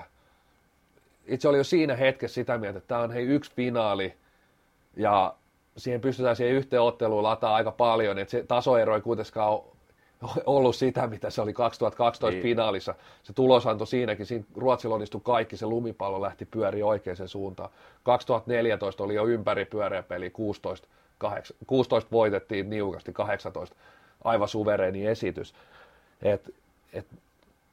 Kyllä niin kuin suomalainen valmennus, nämä pelaajat, nämä on niin kuin osoittanut, että se maajoukkojen toiminta, se maajoukkojen ryhmä, se on niin kuin äärimmäisen yhtenäinen, mutta sitten se, että niin kuin mahtimaa, niin se on mun mielestä niin kuin paljon laajempi kysymys, tietysti, että mitä sillä tarkoittaa, niin kyllä Ruotsissa mielestäni ehkä pelaajamateriaali, pääsarja, niin varmasti ovat sen niin kuin pykälän edellä. No, mulla on tähän vähän toisenlainen pointti, okei, niin kuin sanoitkin, tämä on vähän laaja kysymys, niin siinä mielessä kyllä, että tosiaan 2 MM-kultaa, 4 kultaa nyt 10 vuoden sisällä, 6 kisoista.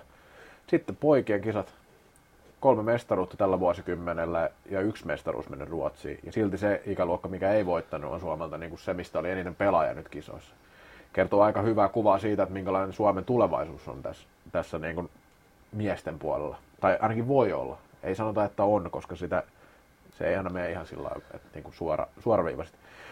Mutta se, että just se ero on esimerkiksi, mitä vähän pohdin tuossa, että palaa vähän niihin vanhoihin juttuihin, että miksei sieltä tule noista muista maista välttämättä niin kuin mestaruuksia tai tuonne mitallisijoille nouse, niin nuortikisat olisi semmoinen, missä olisi ehkä mahdollisuus jollain ikäluokalla vaikka yllättääkin ja päästä niin pelaan tai voittaa kultaa, mutta Suomi ja Ruotsihan nekin kaikki mestaruudet vienyt, että siinä tulee jo niin kuin se ero ja täällä on ne systeemit niin hienot, siitä puhuttiinkin, mutta siis kyllä mä sanoisin, että miehis ensi kisoihin Suomella on tuosta niin kuin 93-00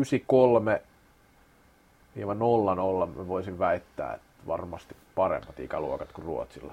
Se on aika merkittävää tässä nyt seuraavina vuosina, sanoisin näin. Ja en tiedä, kuinka paljon tulee sukupolvenvaihdosta ensi kisoihin, mutta niin kyllä en sano, että Suomi välttämättä mahtimaa, mutta kyllä mä voisin näin väittää, että Suomi lähtee ennakkosuosikkina ensi kisoihin. No kyllä se on niin kuin pakko lähteä. Ja tietysti niin kuin tässä on just se yksittäisen finaalin tuloshan merkkaa tosi paljon. Niin, tässä niin kuin meidänkin jopa ajatuksissa, totta kai. Se pilkkutappio Riiassa, niin voitaisiin ajatella taas vähän eri tavalla ja olisi mennyt kannut vähän niin kuin vuorotellen tuossa, mutta näin se vaan menee.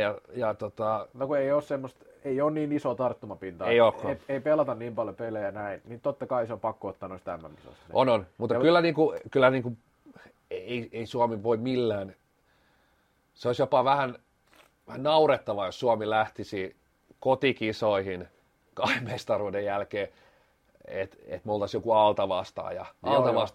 Ja mä haluaisin nähdä, miten niin kuin Petteri Nykky on tuossa niin sitten taas se oikea kaveri mielestäni, että moni valmentaja tuossa paikassa voisi olla aika pulassakin, että hei nyt ollaan ennakkosuosikko, kun mä uskon, että Nykky pystyy kantaa sen niin kuin henkisen taakan itse ja myös niin kuin lataa sen joukkueen siihen.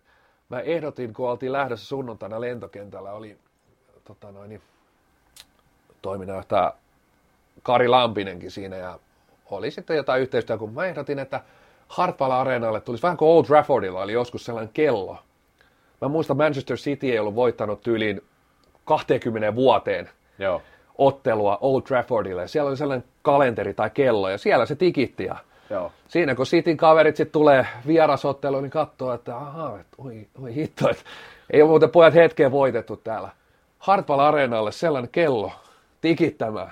Ruotsin viime mestaruudessa se koko aika kävi siellä eteenpäin. Tämä olisi täysin erilainen ajattelutapa, mitä suomalaisessa urheilussa, voisiko sanoa, melkein uskaltaisi käyttää, että koskaan on käytetty. Että me ollaan niinku, todellakin me ollaan ennakkosuosikkeja, me ollaan tämä laji johtava maa. Kaikki muut on haastajia, että hei kattokaa, tuolla on kello pyörii. Missä on niinku, viimeksi, kun ei olla oltu maailmanmestareita.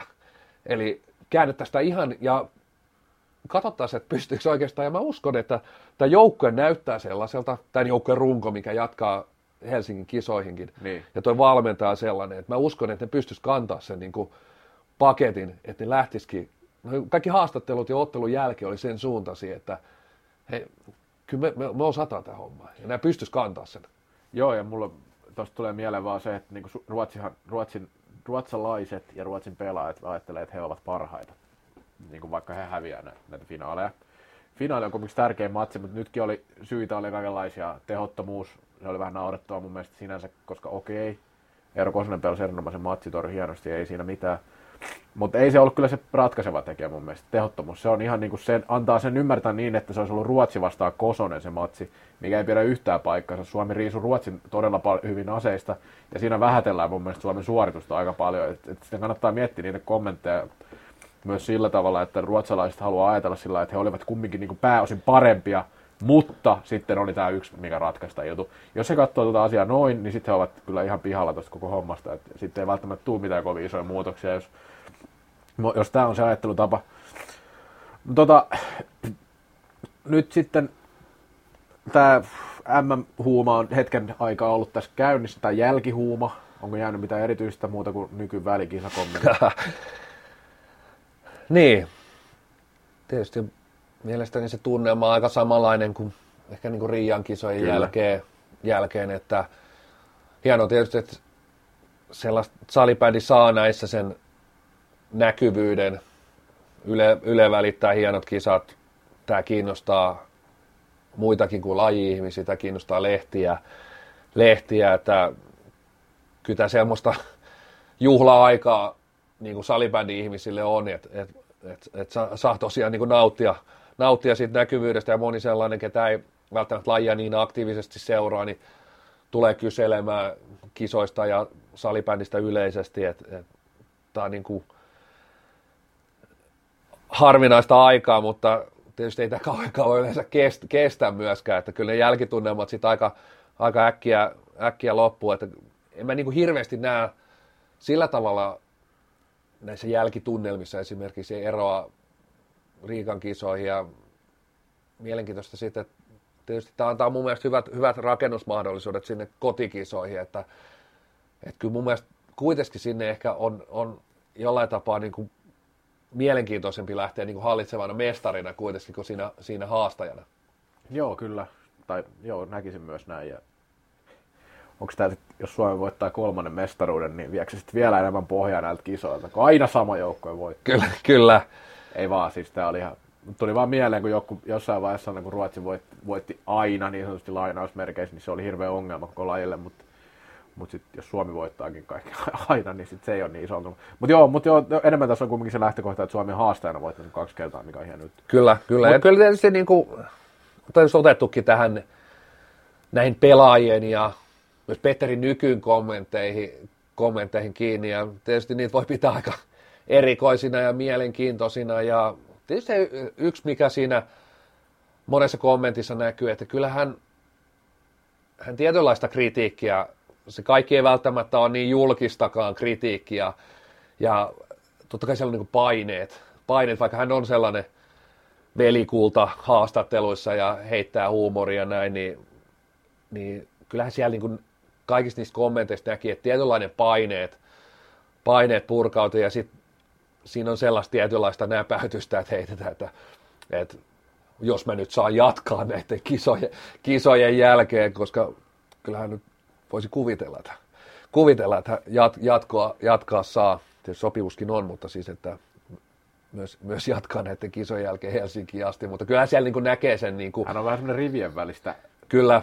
vinoilija. Vähän tuntuu sillä, että pitää lukea kaikki, mitä hän sanoo aika tarkkaan. Kyllä. Tai kuunnella aika tarkkaan, mitä hän sanoo. Hän ei välttämättä ihan suoraan sano, että HV, että ollaan nyt maailmanmestareita, vaan hän vähän hienostuneemmin vihjailee sitä, että ehkä tässä onnistuttiin jossain ja ehkä minä tiedän jostain myös, että vaikka kaikki eivät sitä ehkä niin arvostakaan ja näin että hän puhuu... Tässä korporaation haastattelussa nimetä itsensä huruukoksi, joka vähän... Sano sama mullekin, että ollaan semmoisia jotain huruukkoa, vai mitä sanokaa, että saa nähdä mitä keksitään niin kuin ennen finaalia, tällaista niin puhuu. Hyvin vähättelevää sävyä itsestään monesti ja se on ihan selkeästi laskelmoitua. Ja myös Kyllä. saattaa puhua haastatteluissa esimerkiksi. Hän on oikeasti aika taitava tässä, mitä hän sanoo sit lopulta. Joskus hän ei sano yhtään mitään ja sekin vaikuttaa vähän suunnitelulta. Tai sitten osittain varmaan voi mennä jonkun ujouden tai jonkun piikkiin, en tiedä siitä sen tarkemmin. Mutta sitten joku kommentit on kyllä niin suoraan sellaisia, että nyt ostakaa tämä, että mitä mä sanon. Että vaikka se ei liity mitenkään oikeasti mihinkään järkevään asiaan. En kysynyt häneltä mitään välierän jälkeen tuomaripelistä, eikä mulla edes tullut siitä matsista tuomaripeli mieleen. Yhtäkkiä ensimmäisen kysymyksen jälkeen pelistä vastasi hyvin lyhyesti, sitten puhui tuomaripelistä, koko kisojen tuomaripelistä. Yhtäkkiä niin kuin minuutin varmaan siitä samasta aiheesta, mistä ei ollut mitään puhetta. Ja sitten mä mietin, että hän ei ikinä kommentoi mitään, tai ainakaan muista, että hyvin harvoin. Että on niin kuin tahallista vähän sivuraiteille viemistä siinä jutussa vähän, tai nyt mä ainakin itse päättelen, että tuskin häntä ihan hirveästi harmitti, että Suomi ei saanut ylivoimaa siinä tsekki välierässä, mikä päättyi kumminkin aika selkeän lukemin Suomelle. Et se oli vähän, niin kuin, vähän erikoista, mutta joo. Täytyy nostaa hattua, ovella mies välillä kyllä. Kyllä. Mutta sitten tosiaan tästä MM-kultahuumasta, niin onko se hyödynnettävissä vai ei? Sehän on aina semmoinen keskustelu, mikä nousee. Niin, se on sellainen kivi, mitä kukaan ei osannut kääntää.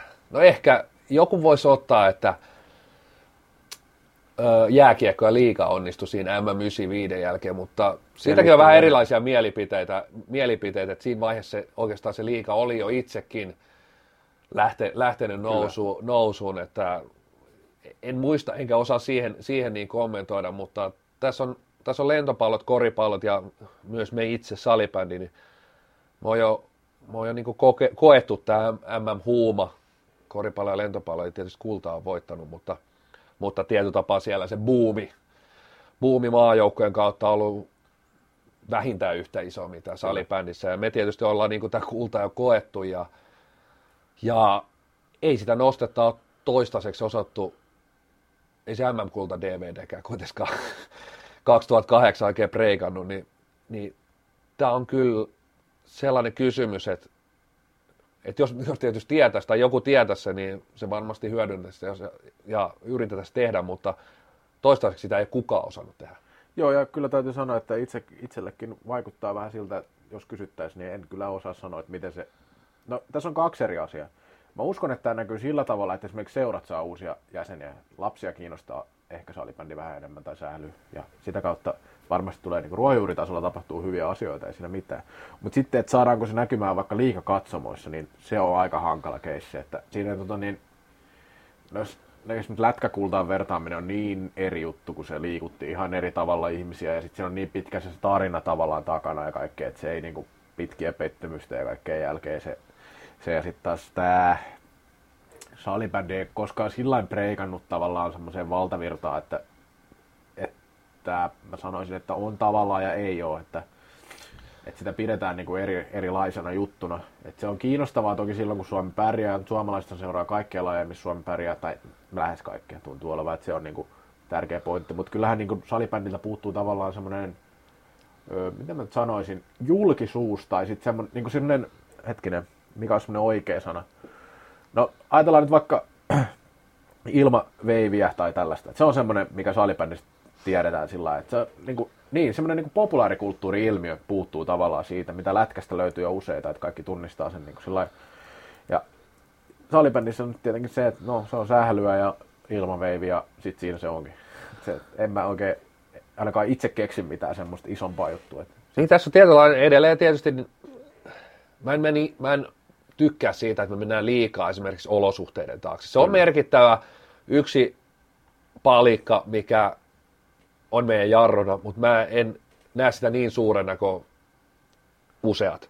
Mutta täytyy ihan tässä niin kohtalaisen hardcore-laji-ihmisenä ja lajiniilona ja vaikka minä, niin täytyy sanoa, että nyt kun tuossa viikonlopun kokenut tuota MM-huumaa, niin on jopa pikkusen semmoinen kynnys tuossa viikonloppuna, että mitenköhän jaksaa salibändiliigaa seurata. Että se ei pelkästään, ja mä en näe pelkästään sitä olosuuden, että siirrytään 18 000 ihmisen hallista vaikka pieneen otahalliin. Sekään ei ole se ongelma, vaan se oikeastaan se niinku ihan se koko, että kun se hype on ihan tapissa ja sitten mennään taas sinne puuhastelee sinne meidän kaikkien kesken, niin jopa itsellä on vähän sellainen kynnys, että tarvii varmaan pikkusen joulutauon tässä ennen kuin jaksaa mennä sinne liigakatsomoon, ja täytyy ihan rehellisesti myöntää, että mä uskon, että monen laji-ihmisen saattaa tämä olla, toivottavasti ei kaikilla, koska toivottavasti moni menee vaikka katsoa sitä, toivottavasti taas jälleen MM-pokaali kiertää vähän paikkakuntia, varmaan kiertääkin, niin sinne viedään niitä junnuja katsoa sitä pokaalia, maajoukkuja pelaajia, mutta ainakin itselläni sen tietynlainen kisaväsymys on. Kait sen tämä Mikael Järven juhlaottelu.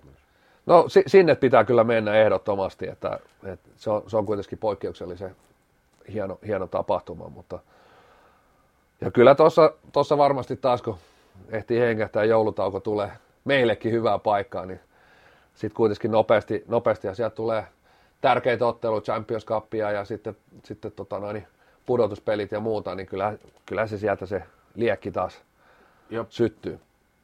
Itse asiassa pari pointtia vielä, ennen kuin mennään tietovisaan, se on vielä tässä tulossa, niin olisiko tuossa sitten taas, kun jääkiekolla, se on kauden jälkeen se turnaus, niin onko sillä merkitystä, että se on keskellä kautta tulee toi?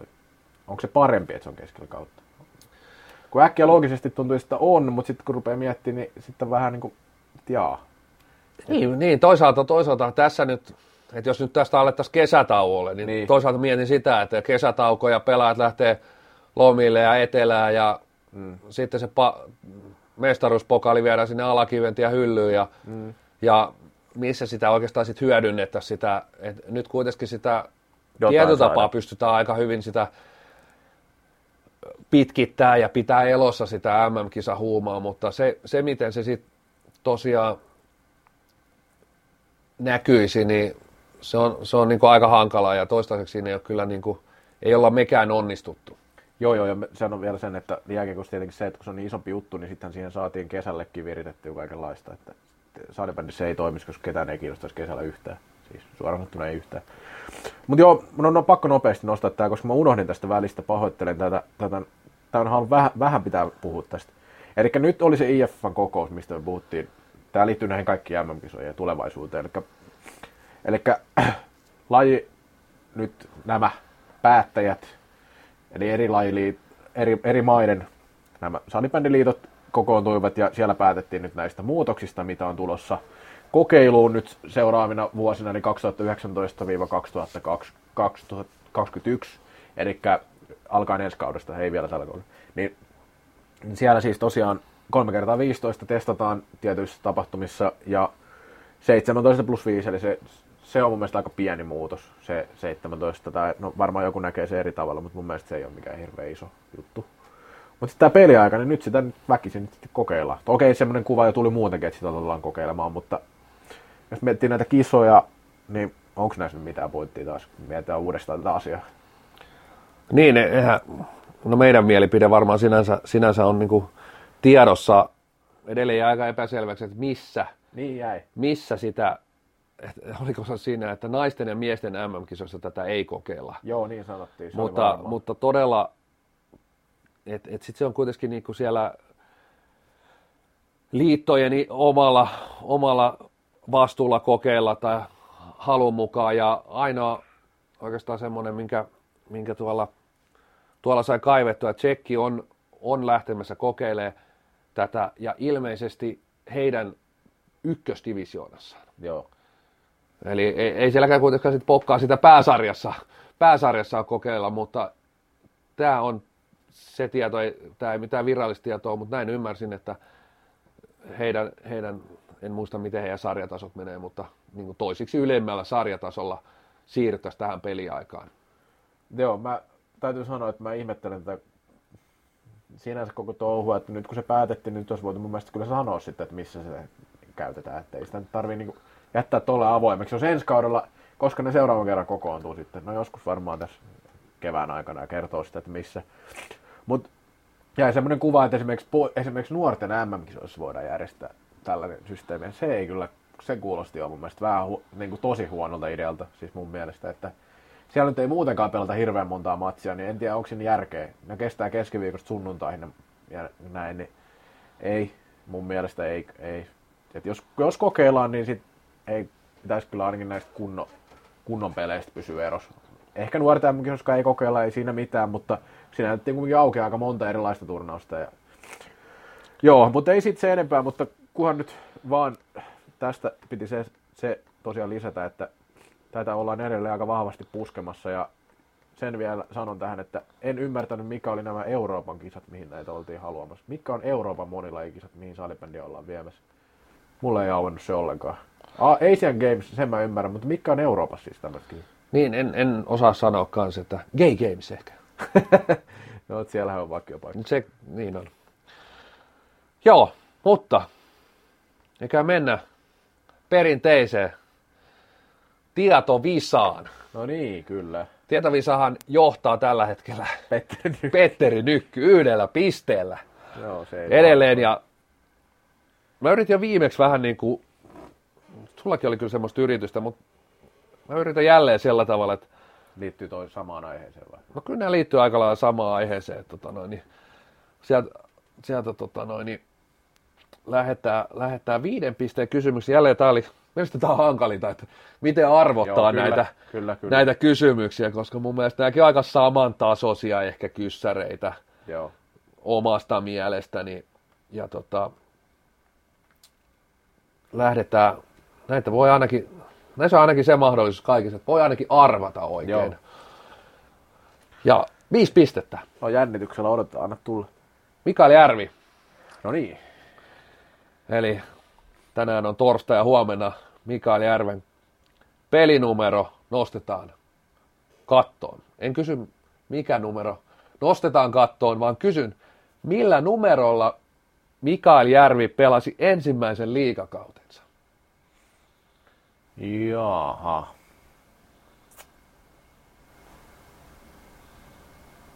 Nythän se on 82 tietenkin toi, mutta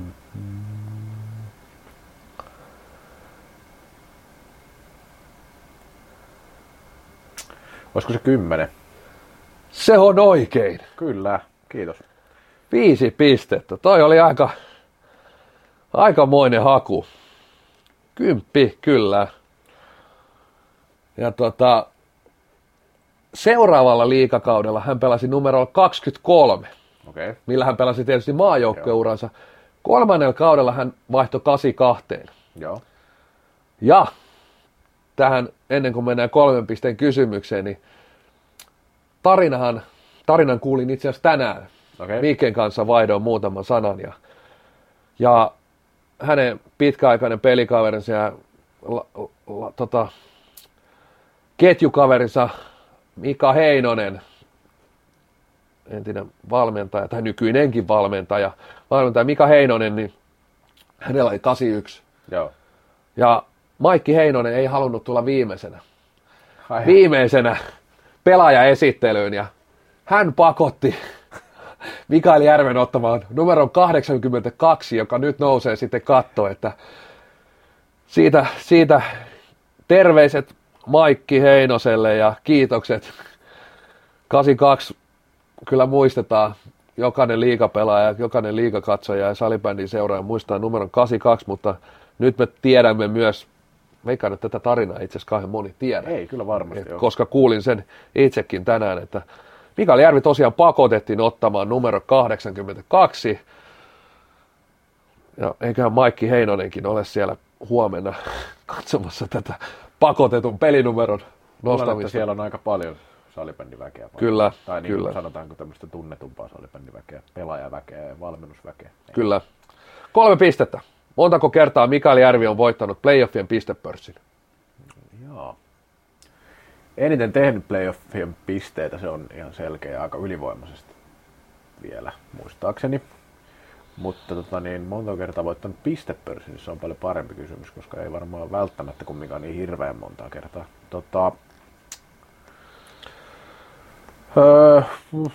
Tää voi mennä pahasti väärin, mutta sanotaan 5. Se on 3 kertaa. Joo.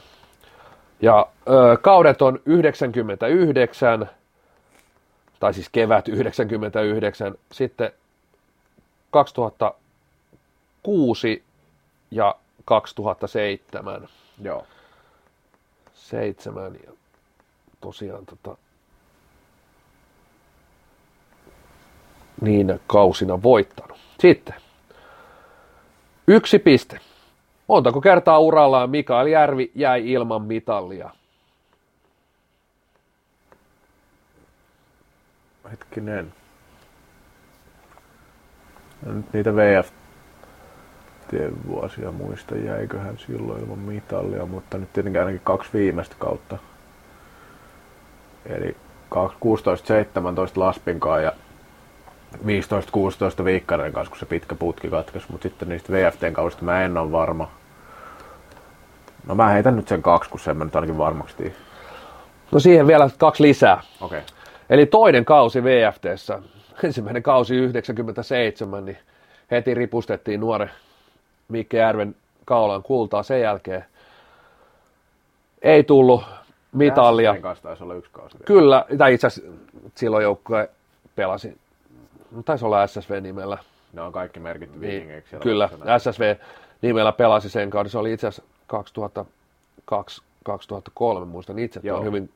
Hyvin tuon kauden voitettiin IFK:n kanssa pronssia ja silloinkin oli SSV:llä ihan todella kova ryhmä. Meiltä IFK:sta siirtyi vielä sinne paljon kavereita, mutta niin vaan joukkue silloin pullahti tosi yllättäen puolivälierissä pihalle. Ja sitten tosiaan kevään 2003 jälkeen menikin 13 vuotta, että mitalia ja lähes useimmat tosiaan kultaa napsuteltiin sinne Mikkijärven tosiaan 17 mitalia Mikael Järvellä liikasta, siihen päälle 2 MM-kultaa ja 1 Eurocupia ja 1 Champions Cup. No näistä Eurocupeista on myös hopeita varmaan aika. Ja siis myös MM-kisoista taitaa olla hopeita. Kyllä, mutta mieletön ura ja kaikki kannattaa kyllä huomenna Vantaalle mennä, eli mikäli mahdollista. Niin. Joo, peli tosiaan 18.30 ja Eräviikinki Toilerissa. Kyllä. Suosittelemme ja mainostamme tätä nyt. Ja nyt kun vielä päästiin mainostamiseen, nyt pakko mainostaa tietenkin sitä, että Kallocast on virallisena ehdokkaana nyt, kun kävin itse sen lisää. Vuoden podcast. Äänestitkö myös itse meitä? Totta kai. Kyllä. Pitää itsekin käydä vielä äänestymässä. Vuoden podcast-äänestyksessä jakso.fi-sivulla, niin jos jotain sen verran miellyttää tämä sarja, että jaksaa tämä radio tai mikä tämä nyt sitten onkaan podcast-sarja, niin käykää äänestämässä meitä, tulemme siitä hyvin iloiseksi, vaikka emme tiedäkään, ketkä siinä tekevät. Kyllä. Hei, se on pistetili Joel Siltasella auki, 5 pinnaa.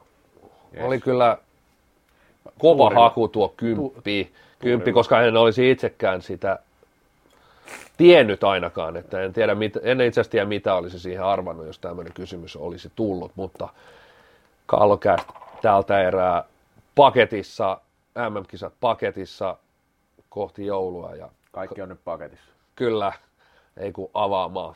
Kiitos, moi. Kiitos, hei. Peace.